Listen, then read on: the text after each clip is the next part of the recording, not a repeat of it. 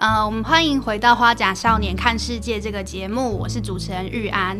那我们今天邀请到了来宾，我相信很多年轻人可能。假设你就算不知道他的名字，我相信你们家一定拥有他们的电子产品。对我们欢迎那个宏基的创办人施正荣先生。嗯，好，各位呃听众好，大家好。对，我知道说施先生，其实大家应该会好奇，你在一九七六年就创立了宏基嘛，然后是跟就是夫人还有几个朋友一起创立的。你不知道可不可以先跟我们年轻一辈来讲讲，说那一段过去是怎么样发生的？呃，本来我是在龙泰电子做电算器的，那做的相对非常成功。赚钱，嗯是，但是由于老板本身也投资到纺织业，那时候公司治理的概念并不是很清楚，所以他把赚来借来的钱都移到纺织业去。哦，反而本业没有，然后那边都亏掉了啊，因为本来他们是本业，纺织业是他们的本业，纺织业是本业，然后电子是 哦对，要去支持纺织业。就产生了问题，那龙泰电子就变成会倒闭嘛？那我们本来我是没有创业的思考了，但当时我已经在推动微处理机的这个技术如何在台湾能够啊普及化，所以我就找啊龙泰的研究发展人员，以及啊交大一些。同学也是在做微推广微处理机的，就一起大家啊商量就来创宏基一百万新台币。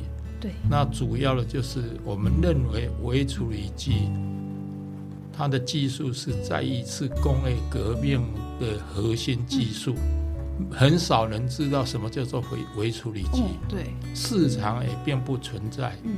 所以我们等于从美国引进一些技术，代理它的啊零组件，也代理的系开发系统。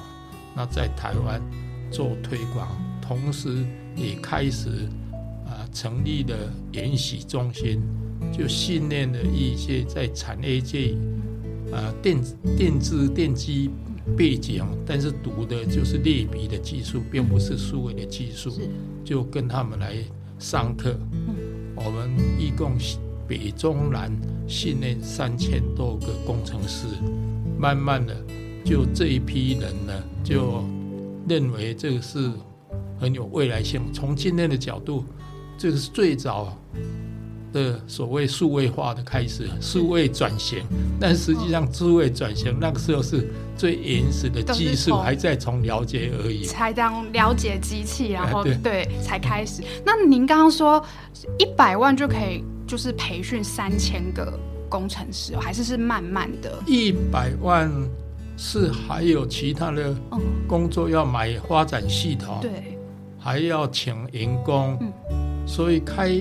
训练是要钱的，对，所以训练的这些工程师们本身还少有获利，一点点获利又变成我们重要的市场的需求者，是，所以本身那个虽然啊，就是很，它是一个互利的关系就是整个诶教育市场本身诶作为。整个微处理器推广开始了做教育的工作，是。那本身反而是出力，但是不是花花资金的花钱的，但是因为也是因为我们资金有限，前五年全部说做顾问跟贸易的工作，我们是替台湾、香港、日本、美国。的公司开发微处理器应用的产品，也推广微处理器的开发系统。从这个过程里面累积的经验，也赚了一些小钱。那不断的能够把业务做扩扩张。那一九八一年开始才推出小教授一号。小教授一号是电脑学习机，学习如何。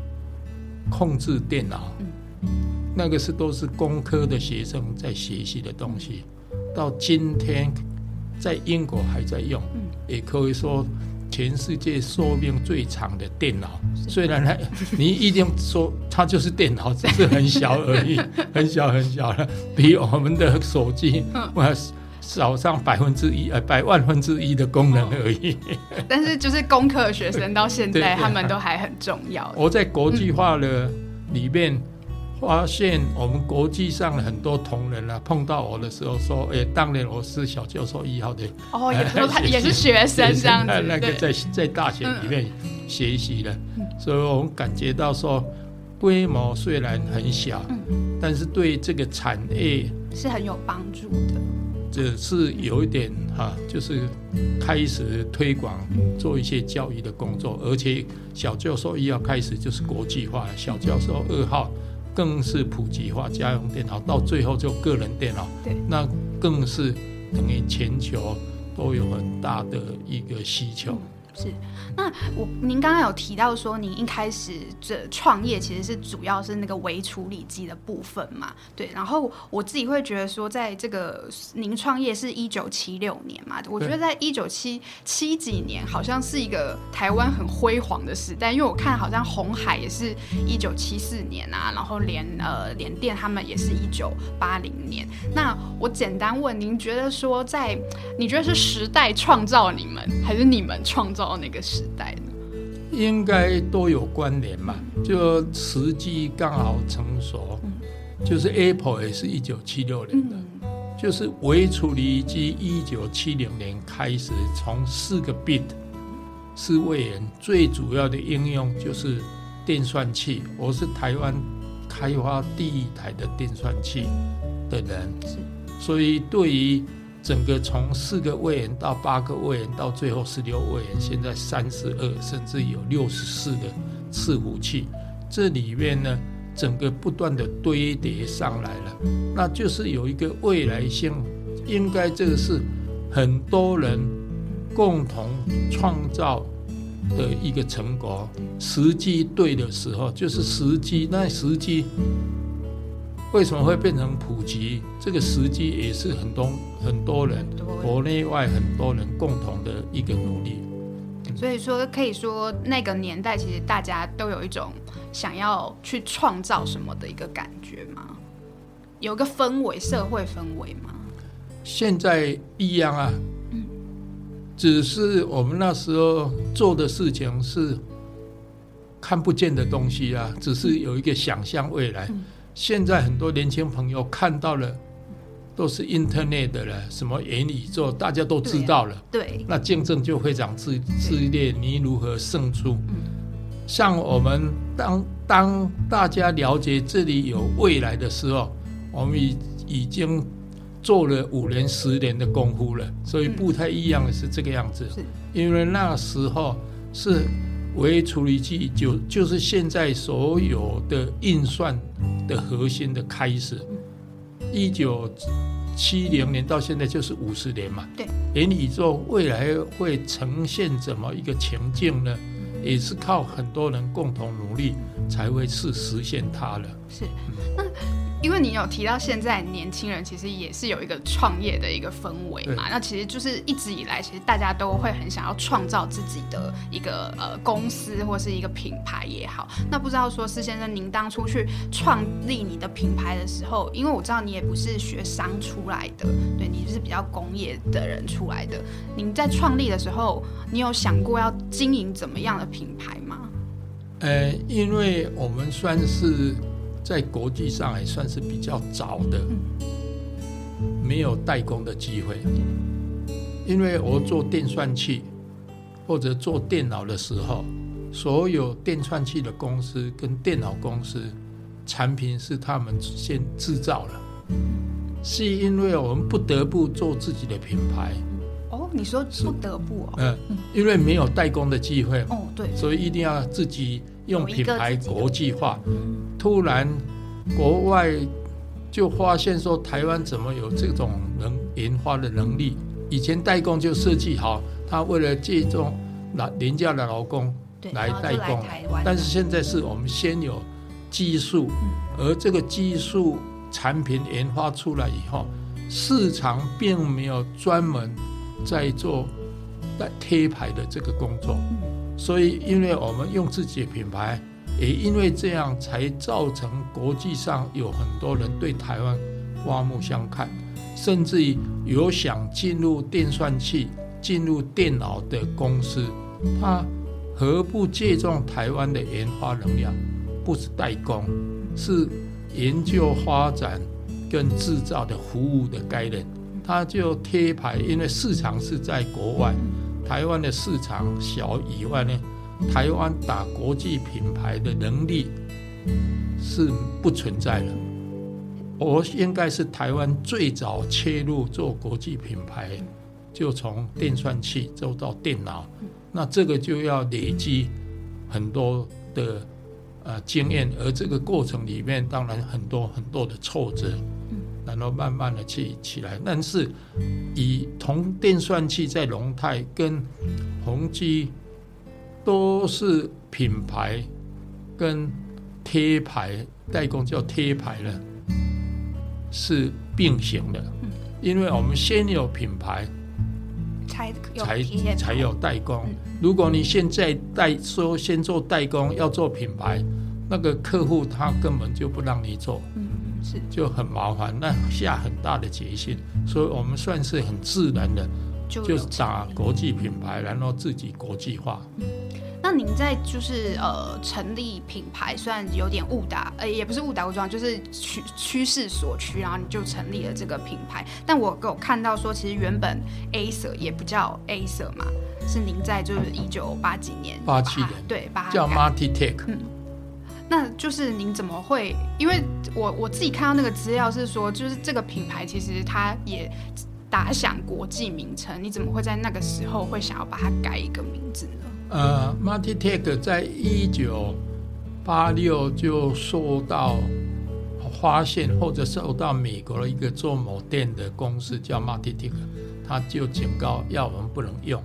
后来发现荷兰、德国都有叫 MARTITECH 那台湾也有很多 Tech，Michael Tech，My Tech。因为那时候 tag 才刚是一个很刚开始的字，所以哎分不清楚谁是谁这样子。呃，我们就决定啊，就改名字了。改名字那时候我们有一个小组，就是大家集思广益。集思，我就说，因为以 Sony 为师了，它四个字母，我们说四个到五个字母以内，第二个两个音节以内。嗯。比较容易好记，那再这样我们就找电脑产生了两万多个名称。哦，哦，就符合这个条件的哦哦，四到五个字母两个音节的，结果呢，我们选出了十几个呢，每一个去看有没有被别人登记，结果都不行。啊，都不行。啊，就第一浪就是就是都淘汰，全部共估了，嗯，那第后来。呃，帮我们在做脑力激荡的有澳美的一个澳洲的创意总监，他后来提出了一个 A S，这个 A S 是来自拉丁的字母拉丁文，它是有精神、有活力的意思。那我们当然，哎，这个很简单，就开始去查，竟然可以登记。嗯，还没有人用这样。啊。后来当然也有 ACE A C E，呃，有，但是我们发现，律师跟我们讲可以登记嘛，我们就去登记了。那实质上呢，后来有一次我在摩洛哥街上走路的时候，看到一棵树呢，挂了一个牌子叫 ACE，所以它所以是树的名字。它是 One kind of maple tree，一种。枫树，对，叫七，三峰五七，对，所以 A S 大家也绝对不晓得它是拉丁文，对，呃，也不知道它是很有活力，也不知道它，对，也不知道你们曾经改过名这样子。另外还有 A S，我们当时在做的就是很厉害，为什么？那个网球、花球。对手接不到的时候叫 S S S，会发这个厉害球的人叫 S。哦，所以你想要就是发球都赢球这样子，对。这样的那个。那您刚刚有提提到说你对品牌。这个形象是很后来是很有兴趣的嘛？对。那因为我们现在的年轻的人，他们其实也会蛮注重说这个企业进去，他们的品牌文化是什么？那我想请您，如果用比如说两个字或是一段话来，就是讲宏基这个品牌的话，您会怎么形容它呢？应该应该谈宏基的企业文化是是人性本善，为员工交协会。分散式管理，小老板的成就，这个算是在那个时候四十几年前是台湾没有的，就是因为给大家很自由，大家尽量授权，让他们做决策。所以听起来是我就是一个，我只要秉持着比较善良的一个。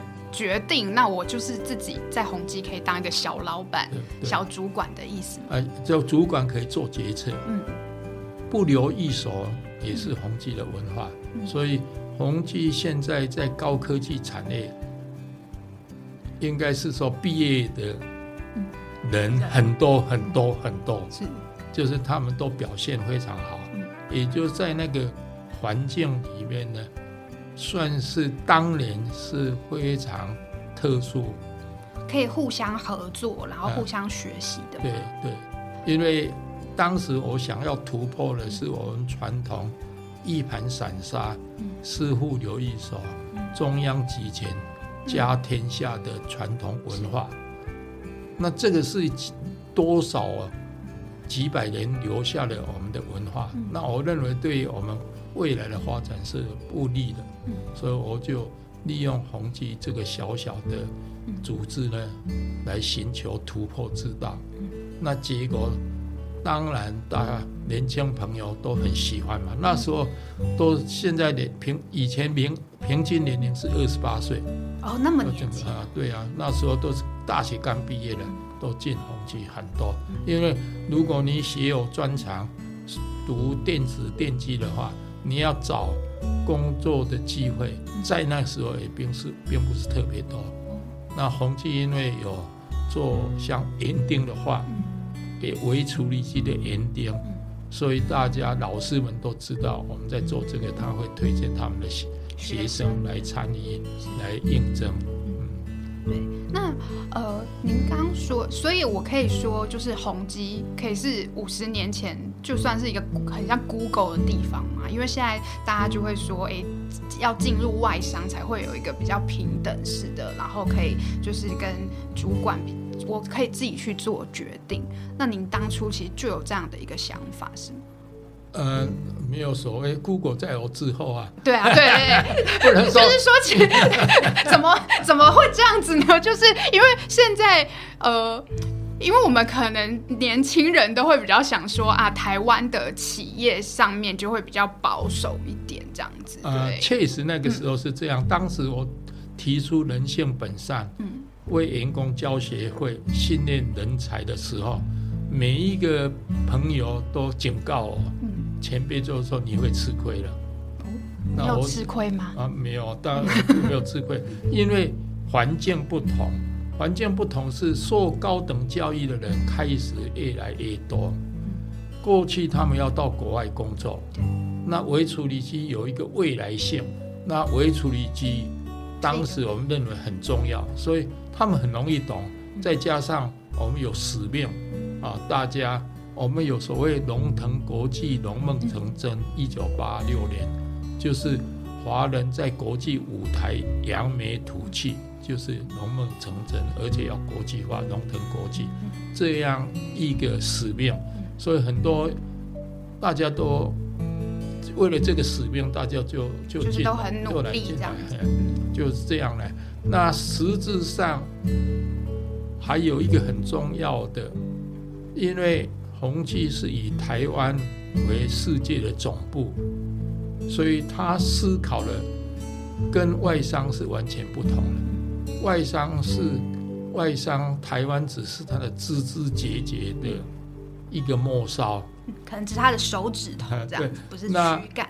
对，虽然我们未来有很多外商来的干部，薪水都打六折七折，进入宏基，他们要的就是要使命，要的是往上面爬，做一个全球化公司上层的决策者，而不是做一个外商下面听命行事的一个小对螺丝丝钉，这样，所以是相对的，呃，成就感很够。嗯。在宏基，大家就有这样一个成就感，所以一也因为这样，让整个高科技产业呢，就充满了很多希望。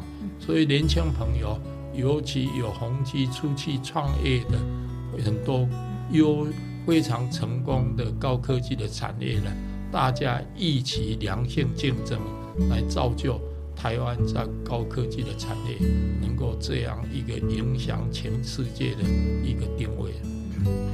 因为呃，我刚刚听施先生讲这一段，我会觉得，呃，就是您有讲到人性本善，有讲到使命感，这跟我一般想象的那种比较科技人是有点冲突的，因为就是一般的科技人，他们可能就是要追求更快、更高、更好的一个科技嘛。那您觉得，呃，您为什么会在，而且您在这个呃这就是退休啊，或是说在呃经营管理这方面，你也提出了很多，比如说像王道的精神啊，或是微笑曲线的理论啊。您觉得您对于这种使命感这件事，您觉得这来自于哪里呢？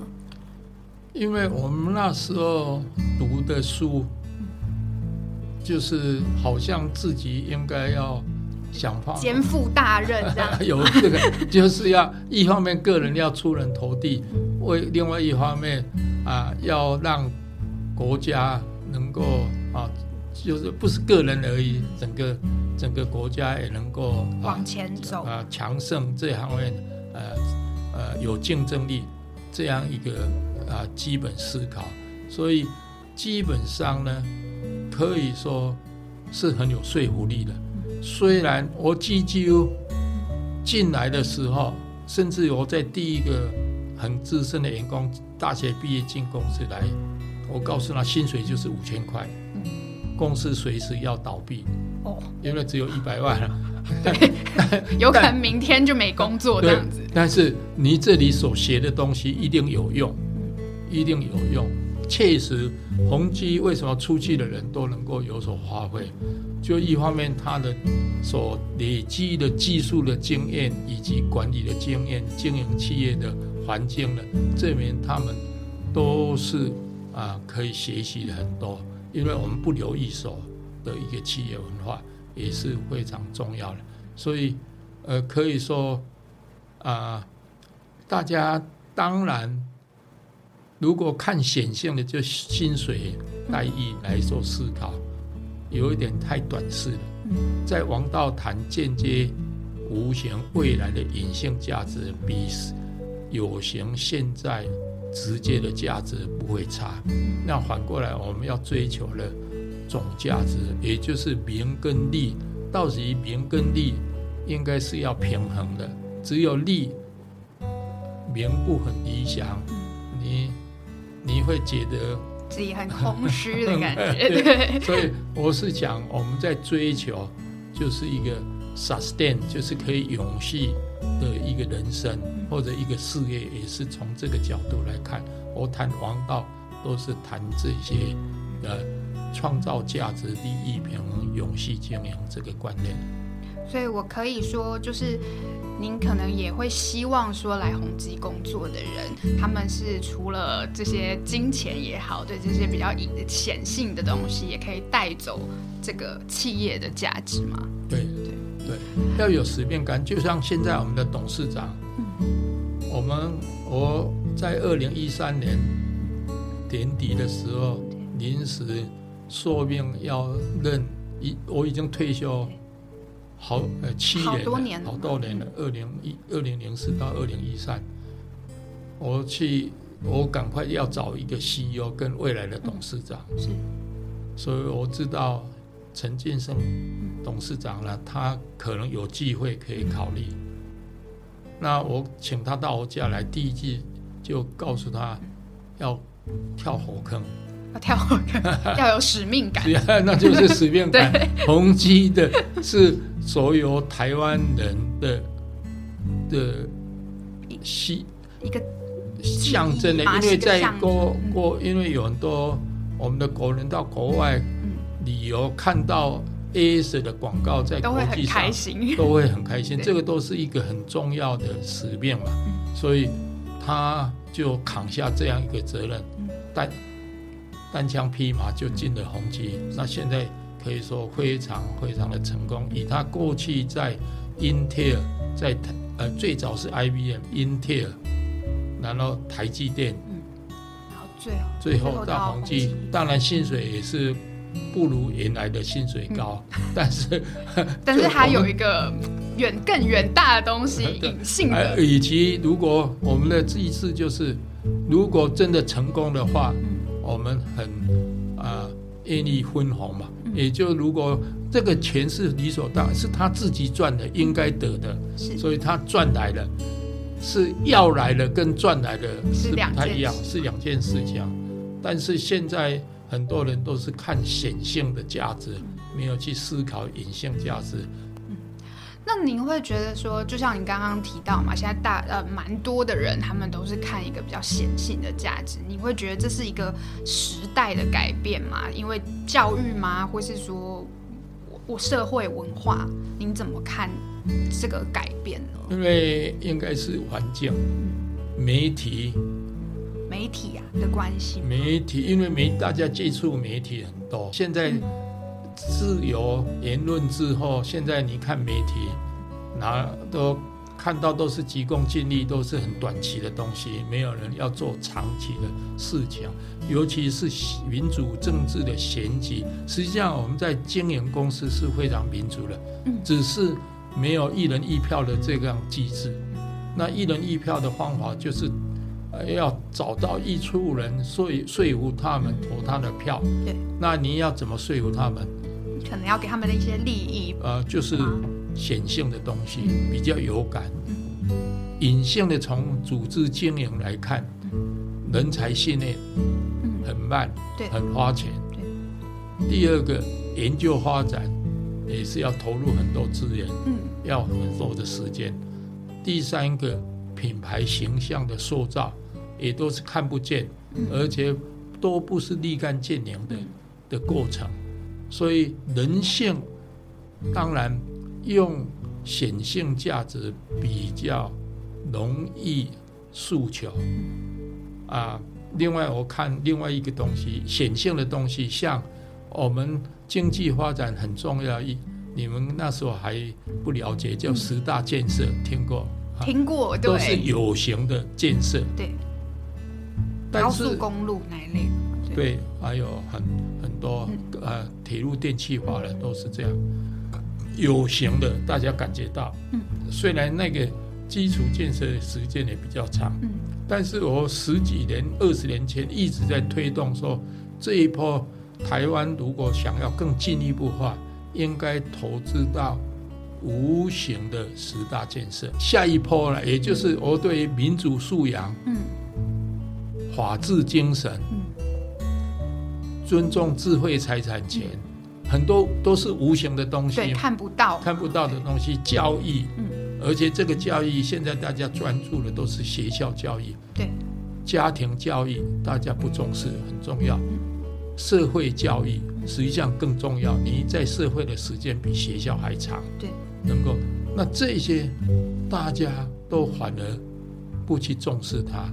这个也就是对于指标长期不能立竿见影的投资呢，大家都比较忽略。包含现在谈的最多的 ESG，是一环境。嗯，过去我们对环境有污染、有不利的因素呢，把它外部化。外部化就变成隐性了，看不见我的财务报表不投资，对，那就财务报表比较好看。但是那一个如果算最近以后，就是开始要谈碳交易，对，碳碳钱一加进来，那个就是成本了，就变成内部化了。你就看着我，你不对，投资你就会开始要害怕了，对，就这个都是整个机制的问题，像环境的问题，社会责任。本像我成立的第一天，就负起社会责任，做了很多，比如说电脑鼠的比赛啊，小学生的中文 basic 城市语言的比赛，我们就投入做很多电脑围棋的比赛，比 Google 还早。刚刚你提到 Google 早三十年。早三就已经在台湾在做，所以你们比 AlphaGo 还要早，呃，但是那时候技术技术还没运算力也没有到到位，但是呢，我们有也是一百万美金的奖金哦，哦，那么多？是任何一个电脑城市可以打赢人脑的话，哦，给一100百万。万。那时候就认为电脑比不过人脑，嗯，结果我们派一个啊九岁的小孩子，第一名就被打得吃的光光了，哦，就是所以拿不到。嗯。现在倒过来。对，Google 就是你如果打败电脑的话，就可以拿到很高的 奖金，对，现在三十年的进步 这样子，那这个都是我们推广这些很重要的社会责任。嗯。Governor，我们也要保护所有的利害相关者的权利，这个也是从创业开始，我们相对的是重视的，也就是因为我在前一个工作没有公司治理的概念，成功公司也会不见。嗯，所以我就开始非常重视治理的概念。那 ESG 从我的观念，如果有王道的思维的话，Day One 不是大公司的才注意这个，而是一个企业一成立就应该考虑 ESG 社会责任，不是赚了钱才做社会责任，而是你企业经营的点点滴滴都要善尽社会责，任。嗯。比如说，我们有龙腾论文奖对、嗯龙腾微笑竞赛，还有中学生的数位创作竞赛，这里面都是，诶，影响都很非常大，都是我们常年来都是累积的，几十年就一直慢慢的大概做，那就影响整个很多年年轻学子了。这个都是属于社会责任，这个是付出，那是间接无形未来的。的一个企业应该要投资未来的这样一个啊环境。我们都说显性跟隐性了嘛，那显性的价值的确就是很快就看得到，像现在我可能看一个影片，它的点阅率有多少，对，然后或是说我得到多少的收益，这都是所谓的显性的价值嘛。那隐性的价值的确就是就像它的名字一样，它就是看不太到。那您当初是因为我刚刚听您在讲，您当初会去看到这些隐性的价值，是因为可能比如说你的前公司，你觉得它的这个经营管理不善，所以它就会可能会倒嘛，对，会不好，对。那但是有其他部分是让您看到这个隐性价值的重要性的。因为我成立公司，就那时候已经知道台湾制造是没有问题的，但是研发跟品牌行销是台湾所欠缺的，很明显的都是以隐性为主的，研发跟品牌，嗯，对都是隐性的。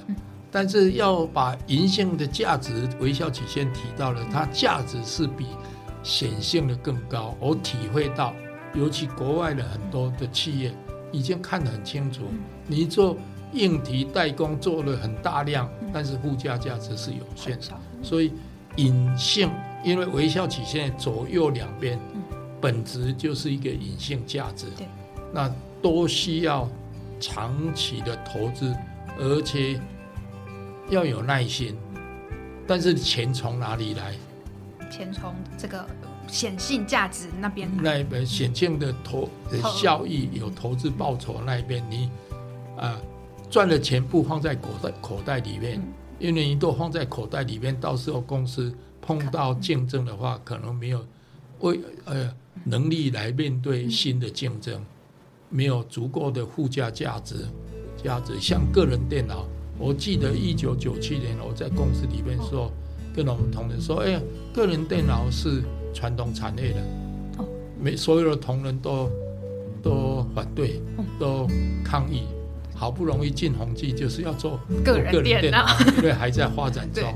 那我个人就认为这个已经慢慢成熟了，嗯，那就开始要要往更更有附加价值，而且那时候我也提出很多很多重要的观念，我们的脑筋要从 technology centric 到 customer centric，现在谈的是 user centric，从技术为中心变成以客户为中心，以用户。为中心，这个都。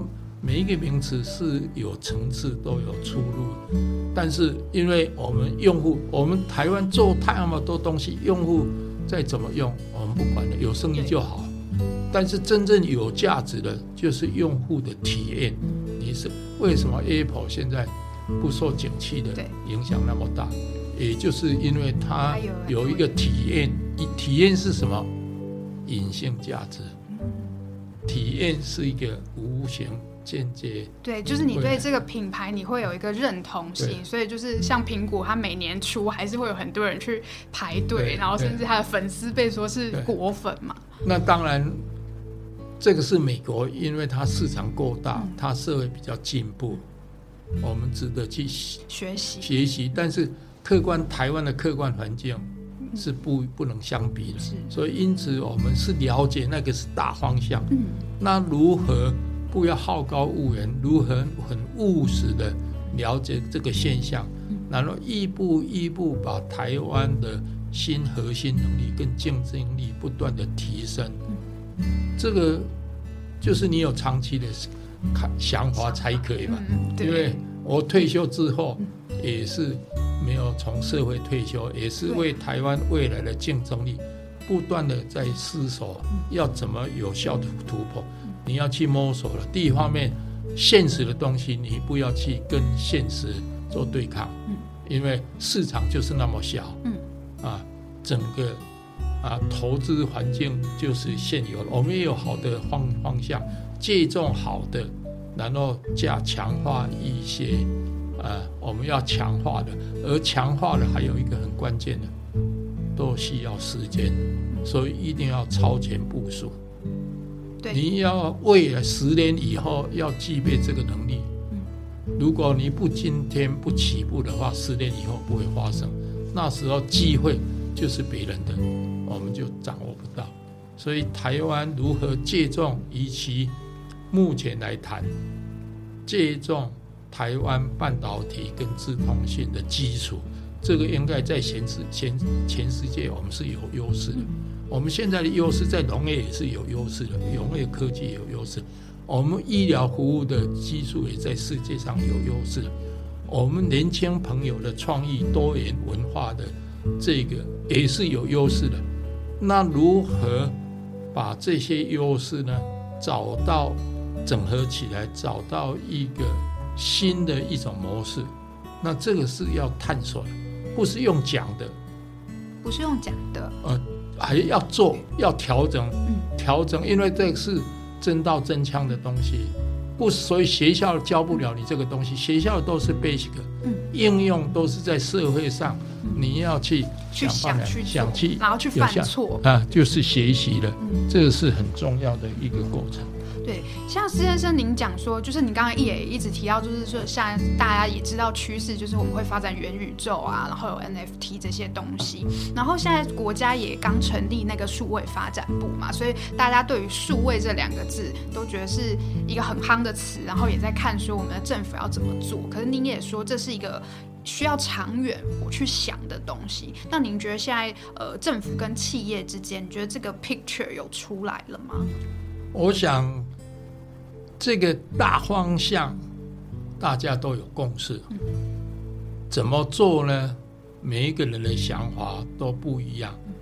很明显的，应该在多元社会里面呢，大家可以要支持负责任的人，不要意见那么多。嗯，他做做看，嗯，然后自己在学错误中不断的学习，不要呃。就是有有一些瑕疵，那就打压或者不同的意见，那当然得不到鼓励，因为做这件事情本身是很有挑战性的，解决方案呢可能是非常多元多元的。实际上，高科技的产业就有这个样特殊的一个产业，宏基先出来，宏基行，大家都行，就鼓励我们给大家无无形的信心，跳 跳过去了哈。那这个当然挫折，我们经过三次的再造，还我们最重要就不留一手，每一次我们都会跟大家说明为什么我会写书，大家也可以了解。那这个都是社会累积的一种环境，那大家让后来人啊做的会更有效。尤其成功的模式是不一样的，每一个要走自己的路，失败了应该。道理都差不多，然后要说服说服不同意见的人，现在是很难。这个就是我刚才讲的民主素养，是少数服从多数。现在我们看不到少数服从多数了。对，现在就是大家都有意见，意见大家有意见。那这个本来就可以有不同的意见，那我们是要听，但是要支持当家的人，谁负责？你可以有意见，但是不要打压，因为现在的民主政治不只是台湾，全世界都这样。那企业界当然有民主的精神，但是就是不太一样，是说你有意见，那你不要在公司就好了。对，就是把你说，那你可以去下一间 公司你去找找更你。所以在在在在政治不能这样作为。对对对。但是我们有民主精神，对，民主素养。但是我们只有大家有共识的人啊，可以一起继续努力下去。对。但是都要负起责任。嗯。负责任也是很重要。我也曾经因为第一次亏本，一九九一年，我在董事会辞职，负起责任。哦，是负起责任就辞职了。那董事会把我留下来，我就启动了在第一次的再造。哦，啊，负起责任，负责任是非常重要的。那您，因为您刚刚这样讲起来，我会觉得好像，好像现在就是一个很纷乱的世界，因为就是像民主政治，可能就是现在，然后再加上媒体的影响嘛，所以就是可能大家这个政府可能也没有办法对企业有很大的帮助。那您觉得就是现在政府跟企业的配合度上面，这个您会期待政府做些什么吗？还是不做什么？对。不做什么？我对我有一个想法是说，台湾的民主政治呢是后进者，但是进展是最快者。对，立法院打架也是我们率先的。哎，对，啊，然后美美啊国美国也开始写台湾的乱象，但是我对台湾相对的是有信心的，因为我们教育的普及性。是比较高了，尤其我们的媒体是全世界最最多了，最最我们很多的电视电视台会最多。那大家我知道，在高中生他们已经了解，受到这些信息怎么去做判断的能力，嗯，也就是我们的教育水准会让我们的年轻朋友如何委托。好的，啊呃，执行者就显怎么样显贤疑能呢？那这些我们老百姓大概慢慢都会因为受过高高等教育，就我们就是有密集的训练 （intensive course） 嘛，就是 每天就受到这种呢，慢慢学的会很高，呃，很快。所以我的认为，台湾的民族。也可能会有在未来十年、二十年是一个典范，就是所谓台湾经验。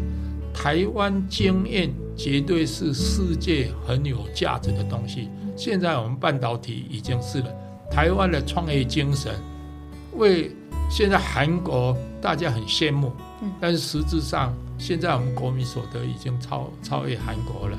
那因为他们都靠大企业，对他们都是官商合作或者勾结，怎么讲都可能对。对，他们压力也蛮大的。但是我们以中小企业为主的这样一个企业体，它的弹性比较大，速度比较快，所以比较能符合整个世界不断的在变化这个课过程里面，所以。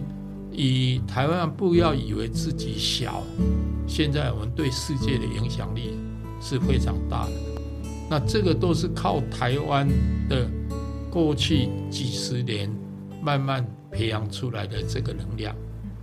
那您刚刚讲的，啊，我可不可以就是浓缩成两个？我看我听的对不对？哈，就是呢，我觉得您好像在说，虽然我们现在很纷乱，然后我们有乌俄战争，我们有这些什么晶片法案一堆的东西，但是就像您说的，很多事情就是要去做，然后会有犯错，然后需要时间累积，那终究我们台湾还会有一个典范。出现对，然后呢，再来您哎，再来您还讲到就是说就是呃台呃，您觉得这个台湾的年轻人，你觉得应该是很有希望的嘛？对对呀，我特别要强调哈，半导体跟自通信对世界的演进是非常重要的角色。它原来的生态跟现在生态是不一样的，改变这个生态的始作俑者是台湾。嗯，从垂直整合变成垂直分工的生态，变成更有效，让科技产品更普及化。那这个是一九八三年宏基用自己的品牌向全全世界推出个人电脑。让大家了解，哎，可以来找宏基台湾的委托研发跟制造分工了。这个分工以前是电脑公司都是自己做电脑，甚至于自有自己的硬半导体，有自己的软体，有自己的零组件。那么这是垂直整合的概念，IBM、HP 都是这样。DEC。一九八七年的台积电把半导体也是垂直整合。他们称为 IDM（Integrated Device Manufacturer），什么都要自己做。它分割一块晶圆代工或者服务，晶圆啊制造的服务，这一块把硬的从垂直整合的生态变成垂直分工。在一九九一年，哈佛的评论《哈佛 Business Review》商业评论呢。有一个教授在九月份就提出一个未来的趋势呢，他就是 computerless computer company，fabless semiconductor company，不做电脑的电脑公司，没有晶圆厂的半导体公司。第一计划已经实现了，所有的电脑品牌都不做电脑。第二个。也快实快实现了，因为现在的主流除了英特尔以外，三星以外，都是都已经发放给对。都，而且现在强势的不做呃做半导体而没有晶圆厂的，像美国的 c o c o m 的 Nvidia、AMD，他们都是影响全全世界很大的，这个都是台湾启动这个。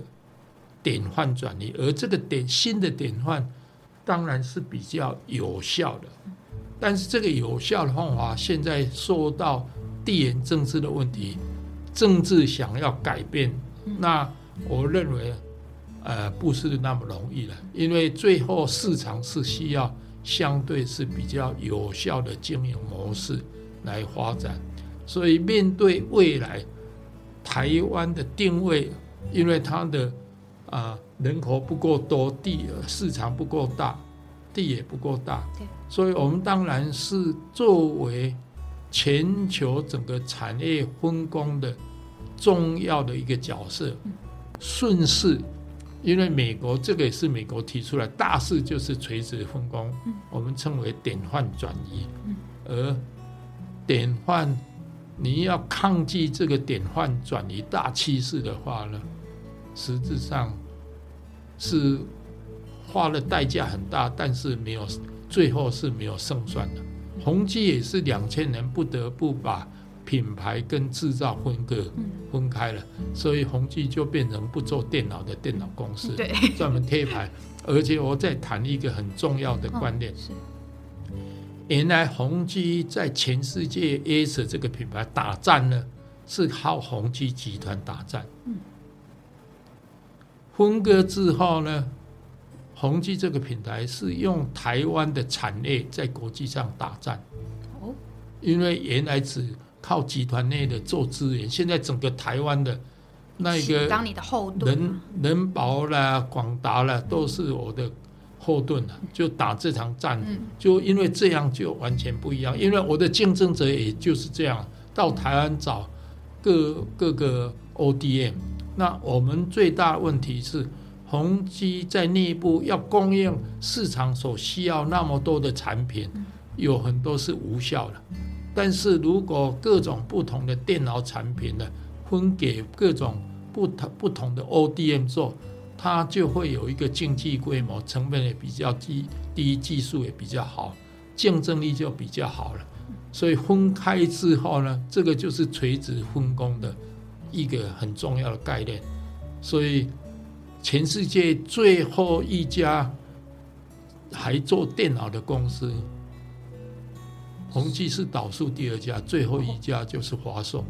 华硕因为它也很有竞争力，就拖拖拖，到最后也不行了，就华硕跟德硕。到最后一名。但 但是它分开以后就开始就会有竞争力，就垂直分工的好处就专注在那个分工，相对管理比较简单。管理实际上是内部不同的制造跟行销的分工呢，它的文化是不一样。本身如果挂在一起的话，内部的冲突是不断，因为只要市场不顺利，他就就找找的找每天就这很多冲突嘛。那如果你是都从外包的话，那就没有你没有 excuse 了，嗯。是，那我现在听起来应该，我们可以说，我们因为我觉得台湾人有，大家有时候会说台湾人会比较自卑一点，会觉得自己就是小小的一个国家嘛，我不可能在国际上有什么竞争力啊。但是今天可能不论是宏基或是现在的台积电，那我相信都是。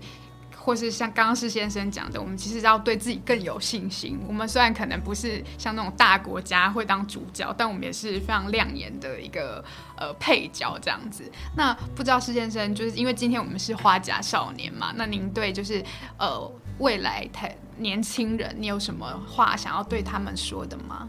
应该最重要的是多了解、多历练，难道动脑筋不花钱的？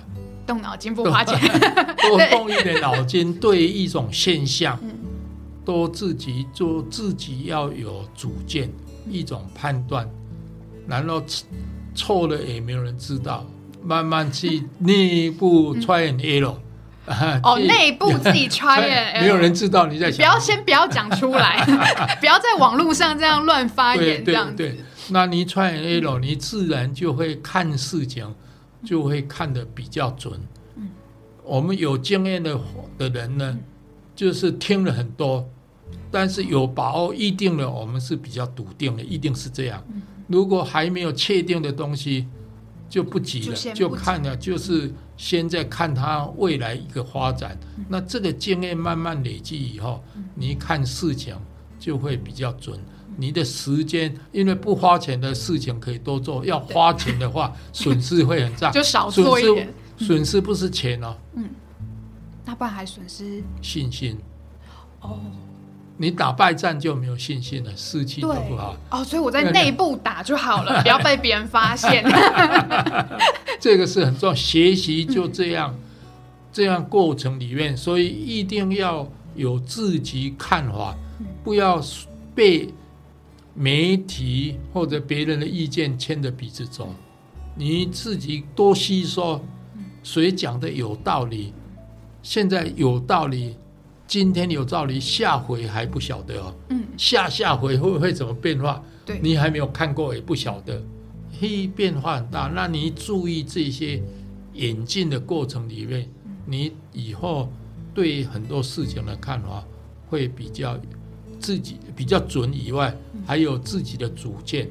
因为如果你没有主见，我有讲一个叫 “me too” 嘛，“me too is not my style”，我就不喜欢 “me too”。我在高中的时候，所有的同学都要读医，我就不 “me too” 了，我就不选医了。你就想说不要，我要去 另外一个地方。那结果因为那条路反而变成对啊，反而创业，然后变成 每一个人都台湾第一品牌的哦，你也不出国，对，所以不 “me too”，嗯，反而机会更大。那我为什么您有这样的自信？是因为你在内心打了很多仗吗？没有，我就天生就不希望跟着人家走了，天生反骨。反骨。但是如果已经既定的铁，就铁定的东西，你就顺着，你也不浪费时间了，你就跟着走就好了。像创业或者读书，读书要好好的当好学生，这个不必再争执，要反骨去当。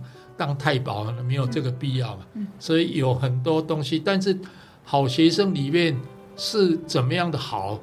是读书最好，还是人际关系最好？那你慢慢可以自己自己去选择。嗯，还有最重要也要基因像我是交大第一届的毕业生，大学部，我是重考生，是，所以我进入交大以后呢。同学进大学当然想要玩嘛，对。那我已经啊，你已经重考过了，对。所以我就带头他们玩了，就是创了很多旗桥社的、摄影社的、排球队、桌球队，我都当社长、队长，服务他们。因为领导统一是那时候培养出来，因为你要管同学根本不可能，对啊，没有那，那你只有服务嘛。所以做跟他们一起玩，领导人就是服务，呃，替他们了解他们需要什么东西，要喜欢怎么样，我们来提供那一种规划那一种服务。所以经营企业也是从客户要什么，市场要什么，以及员工他们希望什么，所有的企业文化都跟这个有关。对，因为这个能够把他们的潜能能够激发出来。我们今天很谢谢施先生，然后来跟我们一起聊天。然后我刚刚就就是突然会想到一句那个台语的谚语，就是什么“伊那郎无无吹”。无无无理啊，无理无嘴。对，我虽然虽然可能很多人听这句话会想说，话为什么我不能发表自己的意见？可是我相信，在这个资讯那么爆炸的时代，就像施先生说的，我们其实可以停看听一下，然后好好的去观察，然后有自己的判断，然后呃，保持善良，去做出自己。真心的一个选择，我想这可能是如果大家还没有办法进入宏基工作，没有那么厉害的话，可能今天听施先生讲话可以带走的一些东西。我们今天真的是很谢谢施先生。对，不知道您还有没有最后最后跟大家再说几句？有耳无嘴哈，有耳有耳啊，有耳朵没有嘴巴，但是反过来，你嘴巴一张开了，要一鸣惊人。你要讲出道理来，跟人家不同的看法，而且有道理了。嗯，那你要讲那个东西，你背后当然要想了很多。对，那要看很多东西，看很多书，听很多人讲的事情。对，嗯，对。